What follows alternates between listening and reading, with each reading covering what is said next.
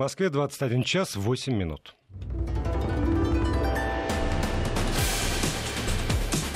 Восточная шкатулка. И, как всегда, здесь в студии автор ведущей этой программы Алексей Маслов, руководитель школы востоковедения научно-исследовательского университета Высшей школы экономики. Алексей Александрович, здравствуйте. Здравствуйте. Мне надо прийти в какой-нибудь университет, который так коротко, как называется, чтобы долго не произносили. Ну, это для меня, знаете, такой стимул как раз взбадривает вот это вот научно-исследовательский университет Высшей школы экономики. Я тренируюсь, э, вот, но, э, но не обо мне речь, не обо мне. Речь все таки о э, взаимоотношениях двух великих стран, Соединенных Штатов Америки и Китая, которые держат напряжение весь мир уже несколько больше года, да, получается, да, уже, уже год, уже, да, да. Ну, да, Трамп да, как, да. как пришел, так сразу вот и, и, и, и держит в напряжении. И вот сегодня буквально, опять же, к нашему с вами разговору в 20 часов 24 минуты практически ТАСС распространил а, очередной, как это, очередной твит, да, очередное заявление Трампа. Они хотят заключить сделку, это может произойти. А нет, даже журналистам в Белом доме заявил э, Трамп перед вылетом в штат Луизиана. У нас возникли небольшие разногласия, потому что они, китайцы, на протяжении десятилетий не относились к нам справедливо. Но продолжается диалог между э, Пекином и Вашингтоном. Вот э, небольшие разногласия возникли, но при этом весь мир называет это торговой войной, которая продолжается. Трамп молодец. Молодец во многих смыслах, и в кавычках он тоже молодец. Потому что все, что он говорит про э, вот эту войну, тор- торговое противостояние, это поразительно то, что не имеет никакого отношения к э, той реальной ситуации, которая разворачивается. Э, и э, ему нравится эта история, потому что он играется, он играется э, с Китаем, он понимает, э, как вот он его прихватил, как лиса прихватила добычу, чуть приотпустила, потом опять прихватила. Но ведь э, есть очень много пострадавших. Вот как раз о пострадавших я сегодня хотел бы поговорить и о том, что разворачивается. Во-первых, честно говоря, мы, наверное, впервые за э, новейшую историю мы видим такую колоссальную торговую войну вообще в мире. Да, была холодная вода. Мы знаем, что э, в период там, 60-х, 70-х годов противостояния Советского Союза и США тоже перекрывались границы, и многие люди старшего поколения помнят, как сложно было с зарубежными товарами в да, но при этом и был, были, было никак, и, и, и стало сложно. Да. А другая ситуация, когда было всего вот море изобилия и огромный товарооборот, и все это, в общем, за копеечные цены, и привыкли ко всему этому, в том числе и граждане не только США, но и всего мира, да. и вдруг а нет. Вот, вот я как раз к этому и веду речь, что э, изменилось просто понимание мира. Мир, Китай сделал одну важную вещь в 90-х годах, он сделал мир дешевым, это правда. Он сделал мир дешевым по-разному, в том плане, что действительно очень дешевые товары производились, но и самое главное, колоссальное китайское пиратство, которое как раз в 90-е годы достигает, наверное, пика, оно сделало все абсолютно по цене носителя. Поясню, вот, например, ну, кто, многие помнят, что продавались все там пиратские взломанные программы по цене CD-диска, на котором uh-huh. все дело было записано. И э, это было в России, это было практически во всем странам Юго-Восточной Азии. И какие-то там гигантские фирмы типа Microsoft боролись с этим и не могли победить. И Китай обрушил цены, это правда. И на этом он сам себе сделал, себе сделал капитал. И вот когда Китай, и вот в тот момент, как ни странно, с ним нельзя было бороться, потому что стране, у которой почти ничего нет, которая очень мало в тот момент, я имею в виду 90-е, начало 2000-х годов, когда, которая мало присутствовала в мире, терять ей нечего. Она свою экономику поднимает. И любая копеечка, которая идет либо от пиратского диска, либо от производства рубашки псевдо-Гуччи за 5 долларов, все это дело шло в любом случае в копилку Китая. Все было здорово. Никаких китайских миллионеров, миллиардеров, китайских элит не было. Да ладно бог с ним, с миллиардерами. Когда на моей памяти, я помню только сообщение о том, что Китай наконец преодолел черту, вот вышли за одну чашку риса на каждого жителя да, в да, день, да, да, да. это было совсем недавно, это ну 10-15, может быть, максимум лет назад случилось. Соответственно, и внутри Китая людям тоже особенно было нечего терять, потому что эта чашка риса, ну вот как- как-то и все, этим все измерялось. Да, абсолютно правильно. В отличие И- от того, что сейчас. И тогда еще говорили, что, вы знаете, Китай откатится назад, потому что вот так долго кормить голодную страну, много населения невозможно. Да и стратегия, тактика непонятна. Вот как, что с этим делать? Нельзя всю жизнь воровать. И Китай прекрасно понял, что нельзя всю жизнь воровать, и нельзя все время быть дешевой страной. Вот с дешевой страной бороться невозможно. Вы никогда не сможете произвести в США или во Франции товары дешевле, чем, предположим, они производятся, там, скажем, в условном Конго или в Камбодже. Потому нельзя и все. А, Да, речь идет о качестве товара, речь идет о э, виде товара, об упаковке товара, но по цене вы бороться не сможете.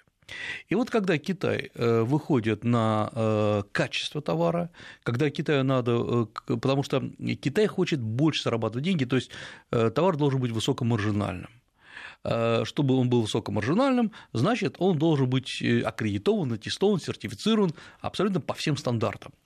И вот когда Китай начинает аттестовывать, аккредитовать свое производство, когда вступают в силу э, сертификаты качества 9001, 9002, то есть экологическое качество, всякое иное, сразу это все включается в цену товара. Сразу товар дорожает, э, сразу же э, люди, как мы уже много раз говорили, людям платят медицинскую страховку, людям платят нормальные зарплаты, и сегодня на многих производствах в Китае зарплаты вполне достойны, там по разным производствам по-разному, но тем не менее.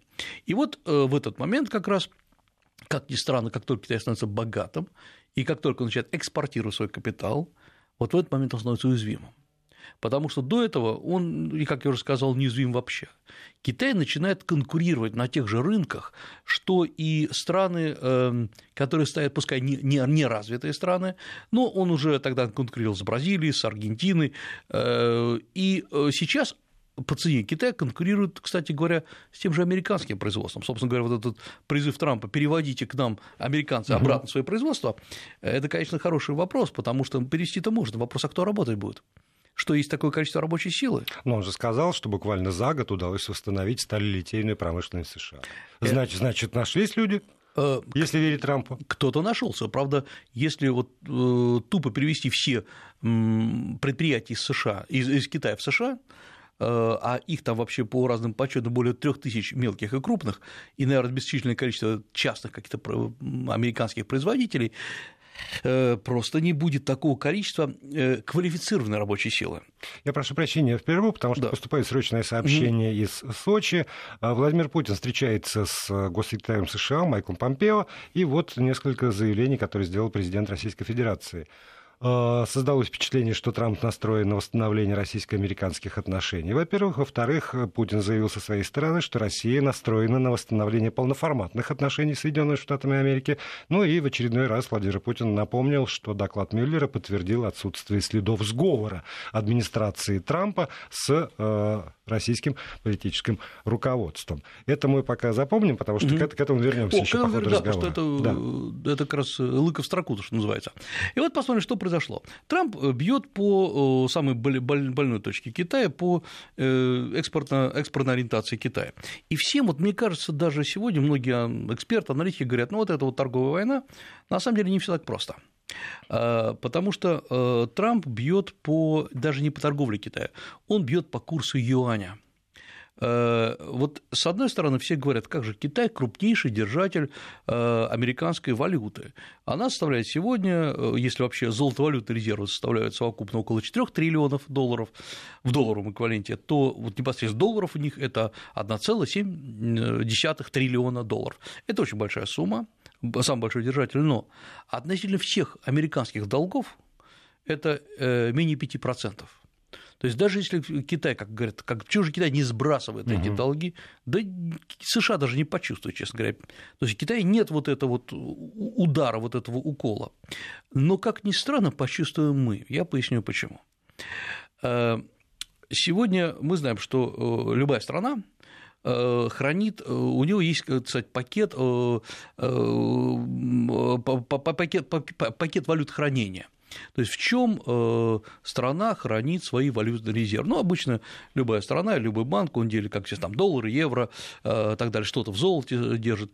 Э, вот, например, Международный валютный фонд хранит ну, почти там большую часть, там, 60% и более, конечно, в долларах. В долговых обязательствах. Да, в долговых обязательствах да. долларах, да, конечно. А вот в юанях он хранит 1,87 Э, своих обязательств. Угу. Ну, давайте скажем, 2%. И вот, э, на самом деле, хотя абсолютный объем юаней увеличивается, но всегда остается та же самая величина, не более 2%. И, соответственно, если, например, юань будет обрушен, э, вот этот общий пакет, он особо не пострадает. Что в России происходит? Россия начала привязываться к юаню, это была целенаправленная политика, э, активно это началось несколько, там, три года назад. И идея была правильной, и до сих пор она экономически, как ни странно, выгодна. Э, об этом почему-то мало пишет, хотя никаких секретов нет, есть отчеты Центробанка. Россия сегодня, э, а, в прошлом году, в апреле прошлого года, заметно уменьшила свои резервы именно в долларах. Это произошло после того, как, я напомню, против крупнейших российских бизнесменов и компаний были объявлены очередной пакет санкций, причем самый жесткий с 2014, 2014 года. И после этого Центробанк методично и целенаправленно начал переводить, то есть больше еще диверсифицировать свое хранение. Ну вот известно, что мы лидеры по закупкам золота. Правильно. С тех, с тех пор, да, золото. Да, абсолютно. Всего. И, наверное, это правильно, потому что это э, довольно стабильный э, способ хранения. А вот юани э, в российских банках сегодня в Центробанке составляют почти 17%. Опс. Опс, да. И если э, почитать, если правильно, там и я, и мои коллеги считают, что это э, около 30-35% всей юаневой массы мира. Россия ее хранит. И э, привязана ли Россия к юаням в этом плане? Не совсем. Но если мы посмотрим доходность юаня, то доходность юаня выше норматива, Э, там, вы знаете, есть норматив доходности, и э, там выше-ниже. Вот она по юаню по прошлому году составила для России, для Центробанка 5,4%. Я приблизительно на память uh-huh. называю. А вот по доллару 0,94. Соответственно, да, юань более доходная история. Чем больше мы храним юани, тем больше накачивается общая масса. Э, если юань обрушится за счет вот этих торговых войн, а вспомните, что произошло на шанхайской бирже вот несколько дней назад, когда вступил э, в силу пакет Трампа, то, соответственно, и э, у нас уменьшаются тоже, так сказать, наши активы. Да, но при этом вот опять же сегодня вечером сегодня, как mm-hmm. днем, приходит сообщение о том, что а, курс юаня к доллару поднимается да. после оптимистичных заявлений Трампа. При этом для, для слушателей, извините, я процитирую, это оптимистичное заявление Трампа. Мы никогда не знаем заранее, верно? Но у меня есть ощущение, что они, переговоры с Китаем, будут очень успешными. Что тут же, вот, вот это вот заявление воспринимается рынком как оптимистичное, и курс юаня прям вот э, поднялся. Вы знаете, там всегда кажется, что рынок это вот э, гениальная масса аналитиков, которые прямо вот все понимают. Э, мне кажется, что э, не, вот к заявлениям Трампа в данном случае ни в плюс, ни в минус прислушиваться не надо.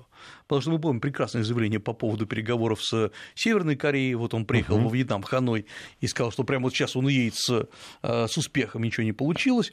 Я напомню, что еще месяц назад Трамп тоже в Твиттере постил о том, что Си Цзиньпин прекрасный человек, и вот мы сейчас уже договоримся. Нет, по поводу того, что он прекрасный человек может там и там сидеть, и отношения между странами – это две большие разницы. Да, но, но, все, но это тоже влияет на, на рост.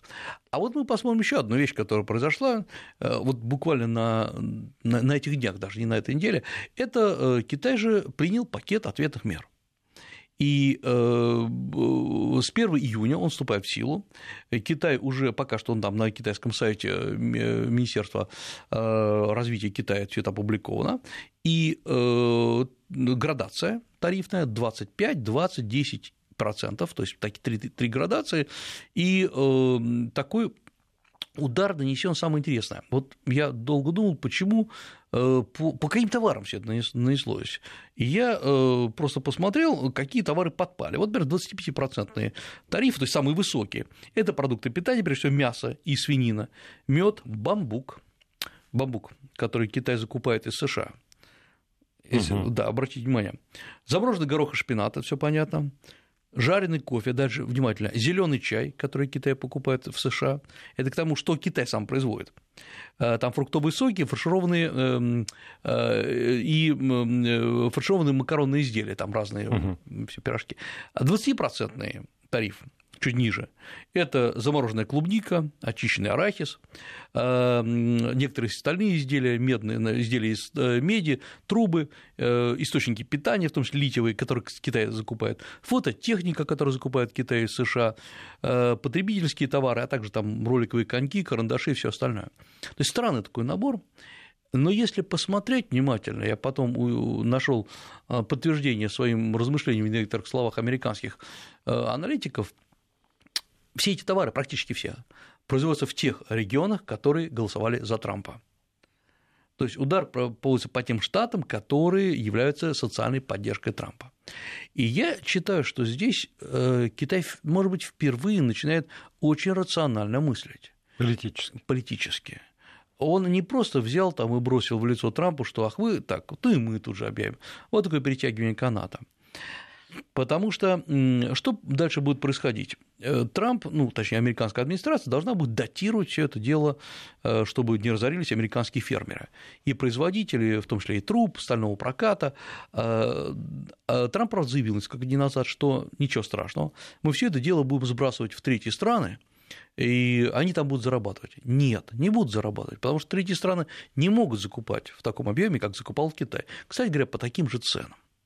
Тут же, правда, прошла поразительная информация, многие наши ряд наших экспертов, скажем так, говорят, это на самом деле плохо, потому что сейчас китайские товары пойдут в Россию, и российский рынок, который только-только начал дышать за счет своих производителей, начнет схлопываться, китайцы начнут демпинговать, и, и привет э, экспорта, импортозамещения.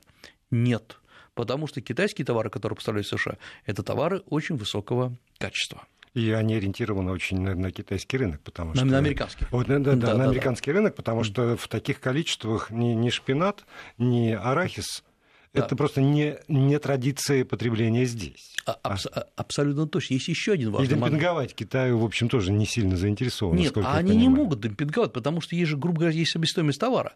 Вот мы должны понимать, что есть целый ряд регионов Китая, юг Китая, например, прежде всего Гуанчжоу, Фудзянь, откуда товары в массовом порядке поставляются в США это очень высококлассный товар и очень хорошее производство. Оно чистое, оно правильно сделанное. Э, туда допускаются в том числе американские супервайзеры, чтобы показать, вот ваши товары производятся в таких условиях. Там нету э, труда детей, там нету труда беременных женщин, потому чтобы не было скандалов никаких. Эм, и люди живут не на улицах, вот есть нормальное общежитие у них. Да, это, это некомфортные условия, но там есть душ, все нормально. И это все закладывает себестоимость. Э, и поэтому взять и просто вот товары забросить, предположим, угу. в Россию, я сейчас даже говорю не про общую товарную массу, а про цену.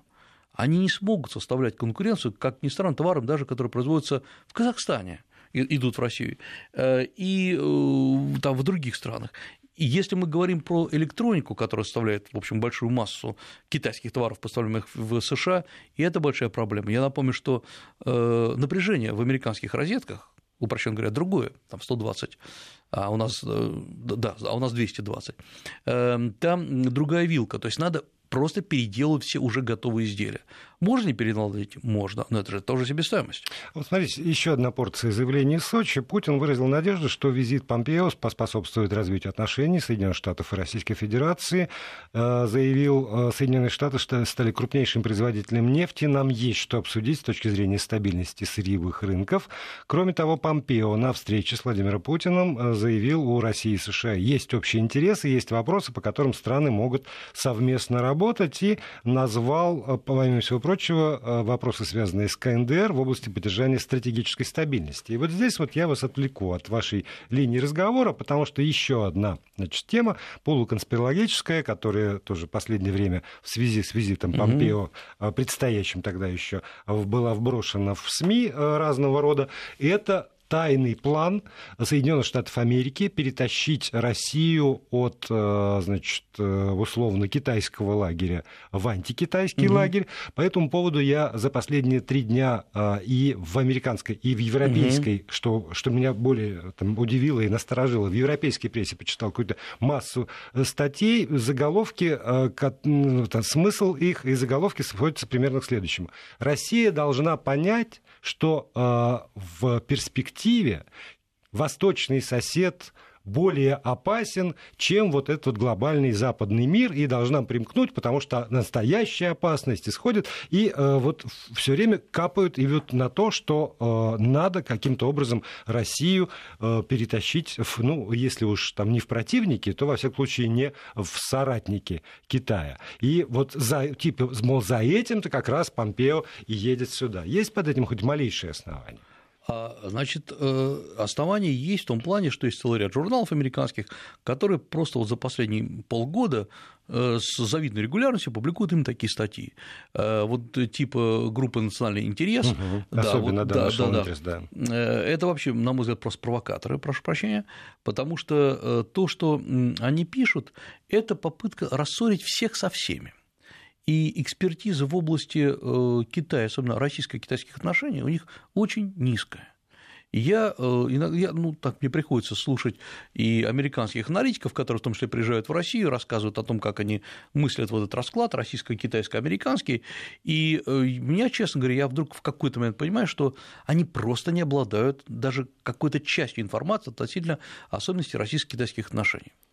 Э, это вообще есть некоторая особенность, что у нас есть во всех странах мира, и в России, конечно, есть, и в Китае есть там такие группы аналитиков, которые просто э, любят говорить о теориях заговора. Э, вот я бы, честно говоря, с удовольствием бы порассуждал об этом, но есть одна особенность, что было понятно. Нам очень сложно пришлось выстраивать отношения с Китаем я за последние там, десятилетия. И какие-то вещи были скрыты за фасадом, какие-то были видны, и вот то, что сегодня там два лидера жмут друг другу руки, улыбаются, на самом деле за этим стоит, ну, к счастью, не кровь, но под очень многих людей. Противоречия, которые могли бы взорваться, их сотни, на самом деле больше, чем между Россией и Америкой. И я могу просто на вскидку назвать вам территориальный вопрос, разные абсолютно подходы к вопросам Центральной Азии – у нас там свои интересы, разная оценка того, что является, называется терроризмом, э, э, разная оценка крымских событий, разная оценка у нас и способов взаимодействия, когда Китай не является и даже не рассматривает Россию как инвестиционный рынок, как известно, и российские предприятия не особо приветствуются на территории Китая, хотя формально все выглядит хорошо. Еще масса там сотни мелких вещей. Но вот э, страны взяли и как-то напряглись и переступили через это. Вот каким образом, ради чего, да. об этом уже после новостей. Продолжаем программу. Алексей Маслов, руководитель школы востоковедения научно-исследовательского университета Высшей школы экономики, здесь в студии. Э, Алексей Александрович, вот вы сказали, две страны э, сумели перешагнуть вот эту самую черту. И тут э, я, я боюсь, что за последние там, пять лет после 2014 года действительно как-то настолько изменилось восприятие мира, что очень у многих или у кого-то может сложиться впечатление, что э, это, это дружба против, что называется. Мне кажется, что процесс сближения начался э, до такой э, фазы обострения с этим коллективным mm-hmm. Западом, уж точно совершенно еще при, при пред, пред бывшем председателе э, КПК, там, да, да, руководителя да, да. Китая. И вот это этот процесс переступания через черту, сглаживания противоречий, он обусловлен скорее вот интересами э, как раз соседства, а не э, необходимостью обязательно дружить там вместе против Соединенных Штатов Америки. Э, абсолютно точно, потому что действительно, и это не шутка, что самая главная, самая протяженная граница между Россией и Китаем, и не только у России с Китаем, но и у Китая с Россией вообще-то тоже. И нельзя находиться в конфликте с страной с такой протяженной границы. Ее нельзя закрыть э, ее нельзя перекопать. Это вам даже не граница на маленьком участке, как у Китая с некоторыми другими странами. Э, формально у Китая нет э, прямой, я бы сухопутной границы с Японией, но сколько конфликтов по островам. И вот если у нас, не дай бог, вот такая ситуация будет, то нам будет очень тяжело. Пока что, давайте честно говорить, Китай – это единственный крупный российский э, добрососедский партнер, других у нас сегодня нет. Вот так сложилось. Э, и э, США действуют, на мой взгляд, очень сейчас грамотно, пытаясь запустить вот этот слух, и этот слух не для России. Мы все прекрасно понимаем, для Китая, что сейчас ведутся переговоры с тем, чтобы перетащить Россию обратно, ну, обратно в, в американский мир. Посеять да. подозрения у китайцев относительно России. Конечно, да. Э, реальная ситуация значительно сложнее. И она сложна в том, что действительно на мой взгляд, мы не имеем сегодня от Китая того, что хотели бы получить. Китай не очень заинтересован в России именно как в торговом, там, экономическом и любом другом партнере.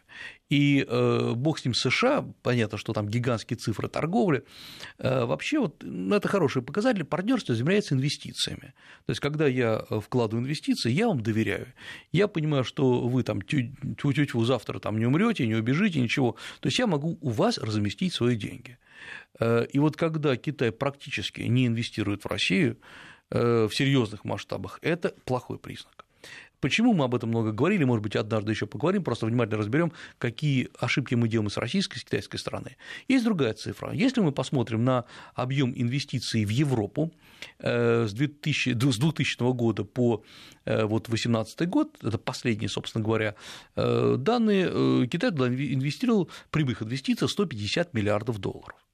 Э, из них 70, почти 70%, там 68% пришлось на три основных страны. Это, естественно, Великобритания, Германия, Франция, Италия. И э, эти страны, каждая из них получила э, больше, чем все накопленные инвестиции в Россию, отдельно взято. И здесь есть еще одна очень важная вещь. Китай для... Все почему-то говорят, вы знаете, Китай приходит и сразу покупает целые сектора промышленности и все остальное, он, вот как в Латинской Америке, да, там он действует именно так. Э, и говорят, вот в Россию он придет, и у нас все скупят. А давайте посмотрим, как э, те же самые э, немцы, британцы сумели поставить вопрос. И я вот совсем недавно заинтересовался в структуре инвестиций. Грубо говоря, куда они инвестируют деньги. Нет, они не покупают, э, они, может быть, хотели бы купить железные дороги и все остальное. Значит, инфраструктурные инвестиции в порты, в железные дороги идут только в Италию. Другие страны не пускают в инфраструктуры свои.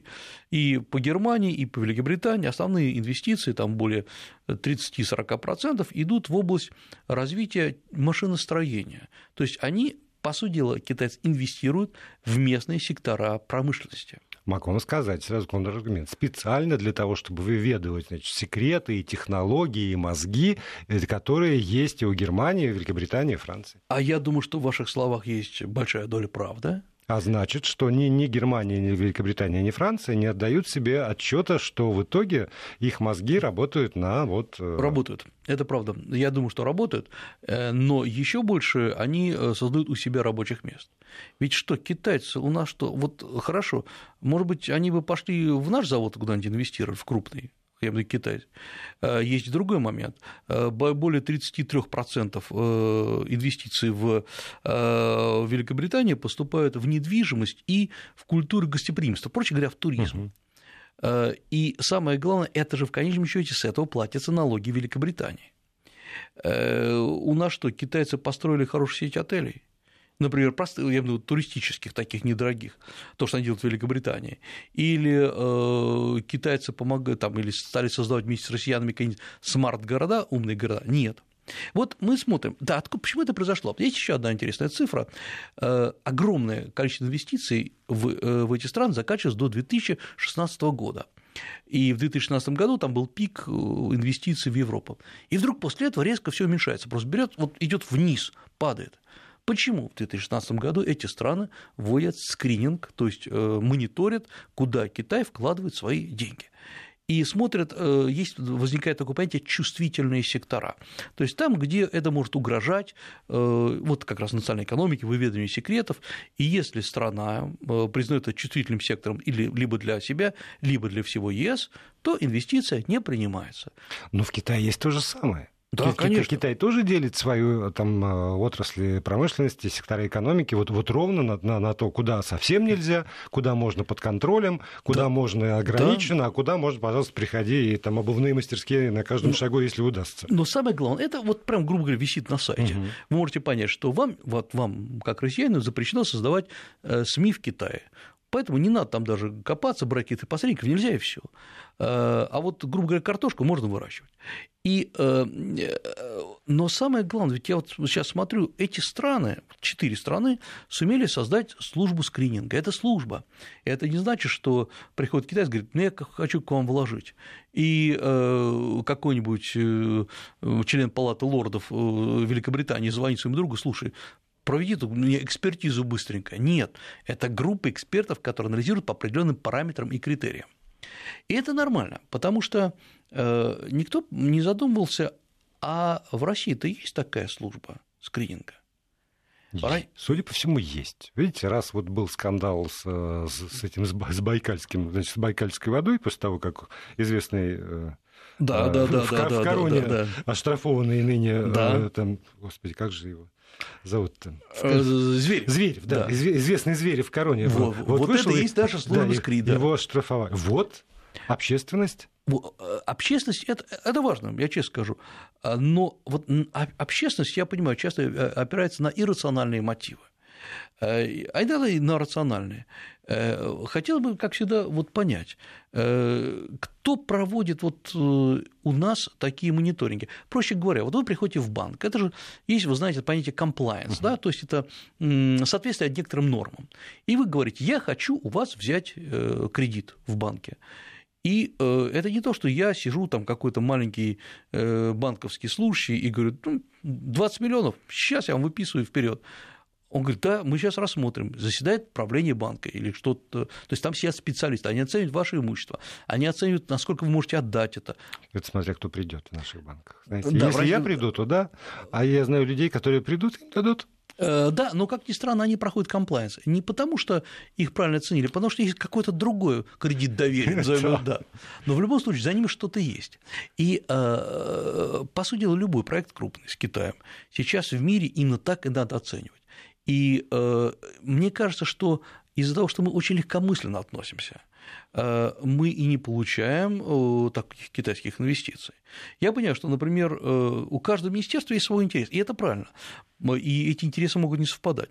Вот, например, абсолютно э, тихо, но при этом абсолютно не тайно э, подписано соглашение с Министерством сельского хозяйства России о том, что Минсельхоз э, развития готов выделять китайцам, китайским компаниям большие части земли, куски земли для, соответственно, обработки, аренды и так далее. Это записано теперь в договорах. Хорошо это или плохо?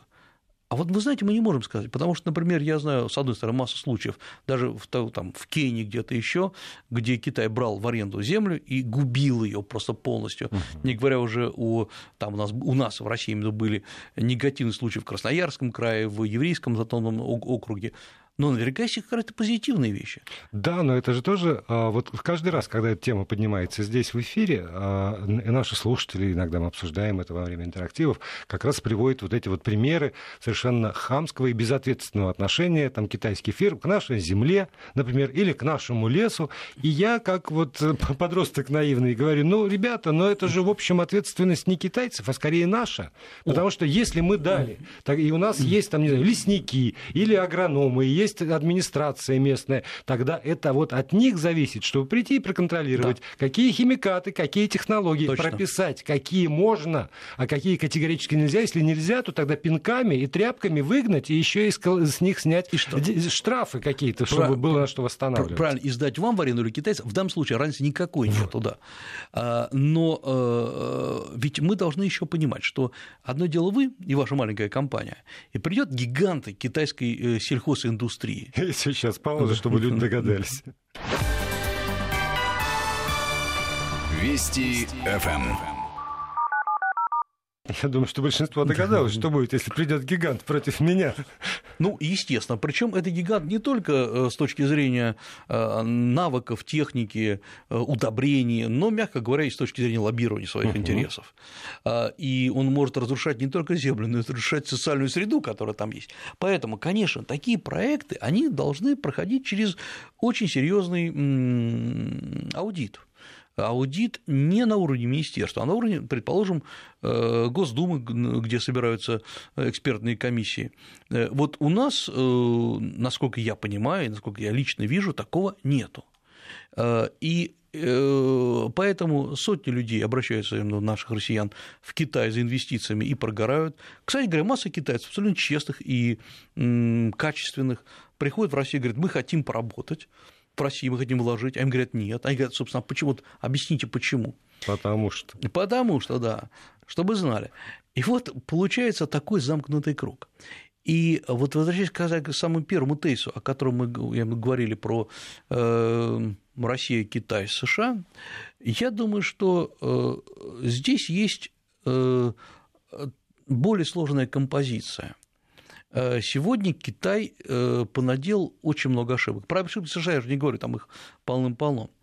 И Китай, э, рванувшись вперед с этим поясом и путем, где-то наломал дров, где-то очень грамотно сработал, очень хорошо прорвался в Европу и тут же получил систему скрининга.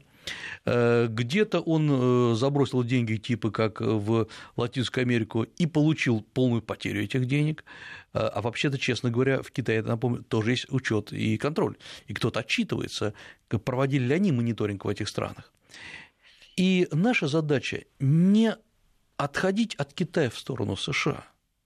Наша задача, на самом деле, четко проповедовать свою линию, не псевдоевразийскую конструкцию, я имею в виду сейчас не ЕАЭС, который, в общем, как любая организация может существовать, а вот эти вот идеи о большой Евразии, которые просто вот а, а, является бредовой абстракцией, а э, очень конкретную идею, на чем мы дальше будем развиваться.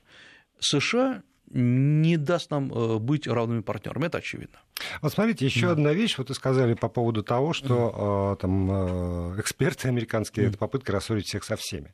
Сейчас вот еще встает такой вопрос о США и их союзников по поводу вот известной этой технологии 5G, прежде да. всего заруба, потому что, с одной стороны, Соединенные Штаты убеждают своих союзников отказаться от mm. технологий Китая в области 5G, об этом, в частности, в Сенате заявил помощник заместителя главы Министерства Министерства внутренней безопасности по кибербезопасности Роберт Стайер. А с другой стороны, например, вот Huawei объявляет о том, что рассчитывает в ближайшее время подписать с правительством Великобритании а, соглашение о гарантиях безопасности для сетей 5G. А, не Китай, а именно Huawei. И вроде угу. бы после того скандала, который там был в Великобритании по поводу разглашения этой секретной, секретной тайны, к этому все идет. Вот здесь вот, вот, вот будет ли это яблоком раздора, ну, вот совсем уже для а, там, я, США и их союзников? Я не думаю, потому что, во-первых, деньги играют свою роль, и технологии играют свою роль. А, никакого, мы, я понимаю, что мыслим границами, вот здесь Великобритания, там Китай, там США, но в реальности есть э, финансовые торговые группировки, которые идут через границы. И европейские торговые группировки и финансовые группировки между собой, между собой спорят и договариваются. Ведь э, действительно эти группировки поделили мир. Я далек от теории вот этого заговора, угу. да. Но тем не менее мы понимаем, что э, крупные семьи там, Дюпонов и Морганов, они действительно создали очень устойчивую систему. Ни Россия, ни Китай в эту систему не входят. И поэтому, когда они пытаются влезть в нее, им говорят, либо вы играете по нашим правилам, и вам место под солнцем, либо, увы, мы вас будем давить. И э, Китай сейчас пытается создать свою систему устойчивую, юаневую, и ему не дают его создать. Россия не старается создать, потому что у нас пока нет необходимой э, экономической массы. Но в конце концов нам придется к этому приходить. Э, иначе нам придется входить в чью-то систему. Э, и в том числе э, вот эта система, если раньше это был чистый капитал, я имею в виду нефть, сталь, собственно, на чем поднимались все эти первые семьи, Рокфеллеров, например, э, сегодня чистый капитал немножко в другом измеряется, это, конечно, технологии. Технологии услуги. Технологии услуги, да, ну, абсолютно да. точно. И Китай имеет технологии, имеет, конечно, услуги. Там про США и Европу я не говорю, там это развито.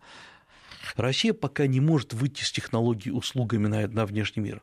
Мы делаем попытки. Попытки иногда, э, кстати говоря, удачные. У нас же есть неплохие технологии, но абсолютно не декапитализированные.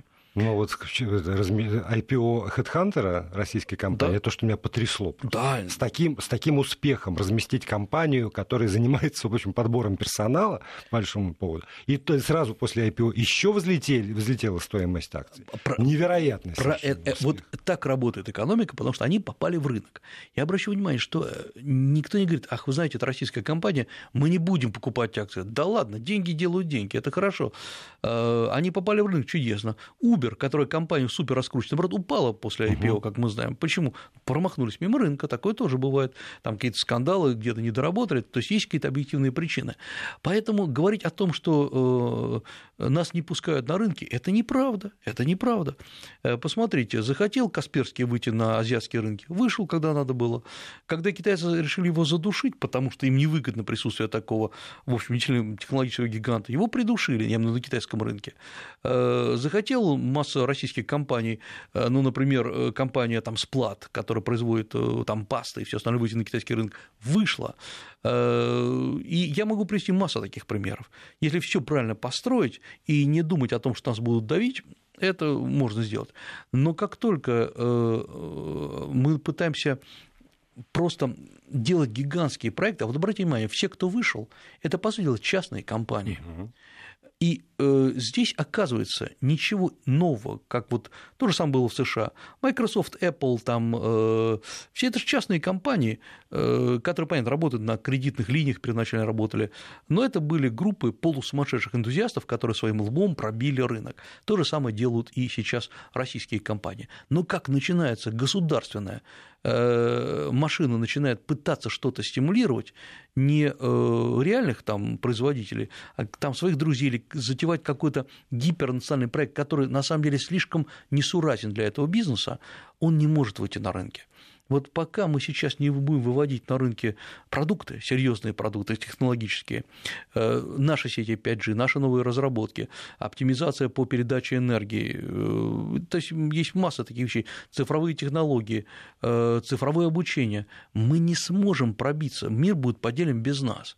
Вот это самое опасное. И в данном случае ни Китай, ни США нам не друзья. Вся надежда на частника. Это уже однажды я конспектировал в годы свои студенческие. Спасибо большое, Алексей Маслов.